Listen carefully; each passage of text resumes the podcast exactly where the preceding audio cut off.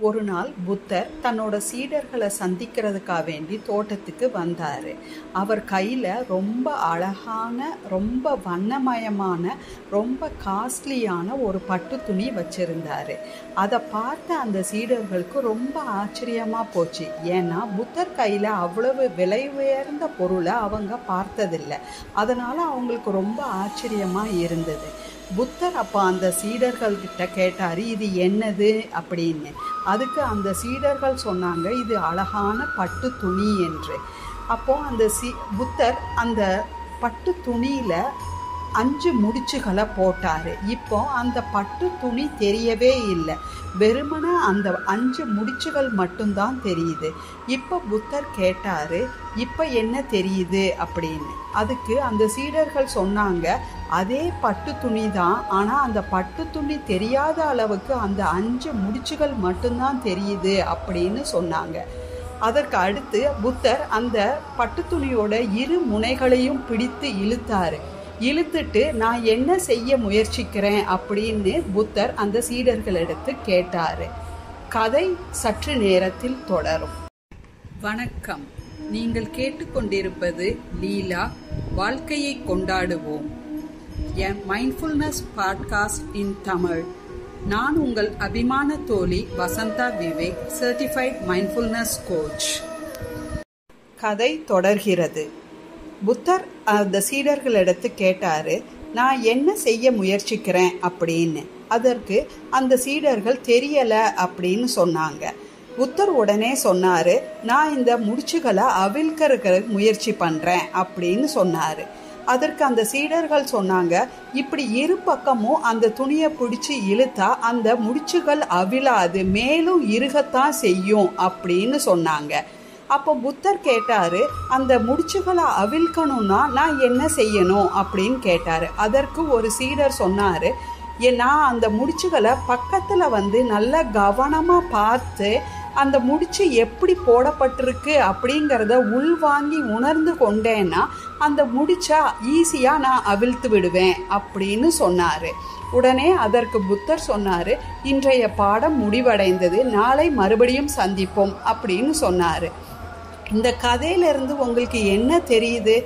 நாமளும் நம்ம வாழ்க்கையில் பலவிதமான முடிச்சுகளை போட்டு நம்ம சுய உருவமே தெரியாத அளவுக்கு நம்ம சுய குணமே தெரியாத அளவுக்கு நம்ம மூழ்கி போய் இருக்கிறோம். நம்மளோட இந்த தெரிஞ்சோ தெரியாமலோ போட்ட இந்த முடிச்சுகளை ஒன்றொன்னா அவிழ்த்து நம்மளோட சுய தன்மையை வெளிப்படுத்தி சந்தோஷமாக மகிழ்ச்சியாக வாழ்ந்தோம்னா ரொம்ப நல்லா இருக்கும். அப்படிங்கிறத தான் இந்த கதை உங்களுக்கு உணர்த்துகிறது. ஸோ இன்றைய ராசலீலைக்கான topic mindfulness and its three components மைண்ட்ஃபுல்னஸ்னா என்ன? அது அதனுடைய மூணு விதமான அம்சங்கள் என்னென்ன? மைண்ட்ஃபுல்னஸை நம்ம கடன் கடைபிடிக்கிறதுனால என்னென்ன நன்மைகள் நமக்கு கிடைக்கும் அப்படிங்கிறத பற்றி தான் நம்ம இன்று பேச போகிறோம் ஸோ இந்த முடிச்சுகளை ஒன்றுன்னா அவிழ்க்கிறதுக்கு உண்டான டூல் அல்லது கருவி அப்படிங்கிறது தான் மைண்ட்ஃபுல்னஸ் மைண்ட்ஃபுல்னஸ் தற்கன உணர்வு. இன்று மைண்ட்ஃபுல்னஸ் அப்படிங்கிறத நம்ம சிம்பிளாக டிஃபைன் பண்ணணும் அப்படின்னா இந்த கணம் இந்த சனத்தில் உணர்ந்தல் உணர்ந்து இருக்கிறது தான் மைண்ட்ஃபுல்னஸ் மைண்ட்ஃபுல்னஸ் அப்படிங்கிறது இந்த கணத்தை தற்போதைய கணத்தை நம்ம உணர்ந்து இந்த சனத்தை நம்ம உணர்ந்து இருக்கிறது தான் மைண்ட்ஃபுல்னஸ் மைண்ட்ஃபுல்னஸ்க்கு பலவித பெயர்கள் உண்டு. தற்கன உணர்வு being in the present the present moment awareness beginners mind non judgmental non reactive இப்படி பலவித பெயர்கள்னால இந்த மைண்ட்ஃபுல்னஸை நாம் குறிப்பிடுறோம். நான் இப்பொழுது இந்த மைண்ட்ஃபுல்னஸ் சம்பந்தமான த்ரீ கீ காம்போனன்ட்ஸ் அப்படின்னா என்னன்னு சொல்கிறேன் three key elements of mindfulness first one being aware second one being non judgemental third one being non reactive இந்த மூணு எலிமெண்ட்ஸையும் நம்ம இப்போ ஒன்று ஒன்றா பார்க்கலாம். பீயிங் அவேர் என்பது விழிப்புடன் இருத்தல்.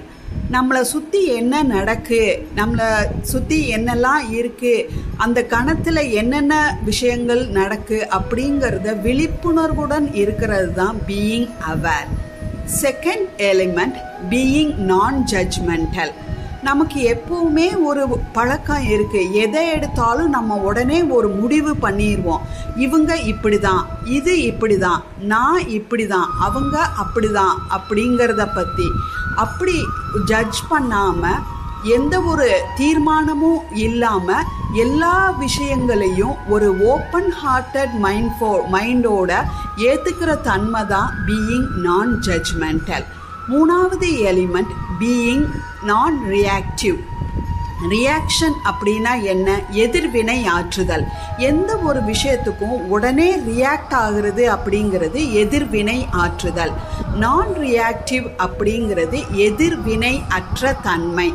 அதாவது எதுக்கு எடுத்தாலும் நம்ம ரியாக்டிவாக நடக்காம ரெஸ்பான்ஸாக நடக்கிறது. அதாவது பொறுப்பாட எந்த விஷயத்தையும் நம்ம அணுகணும்னா அதற்கு பெயர் தான் மைண்ட்ஃபுல்னஸ் இன்றைய ராசலீலையில் நீங்கள் மைண்ட்ஃபுல்னஸ்னா என்ன?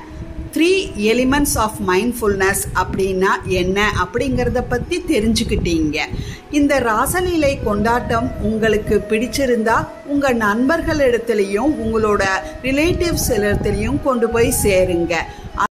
லீலாவை கேளுங்கள் வாழ்க்கையை கொண்டாடுங்கள். அடுத்த ராசலீலையில் சந்திக்கும் வரை மகிழ்ந்திருப்போம் மகிழ்விப்போம். நன்றி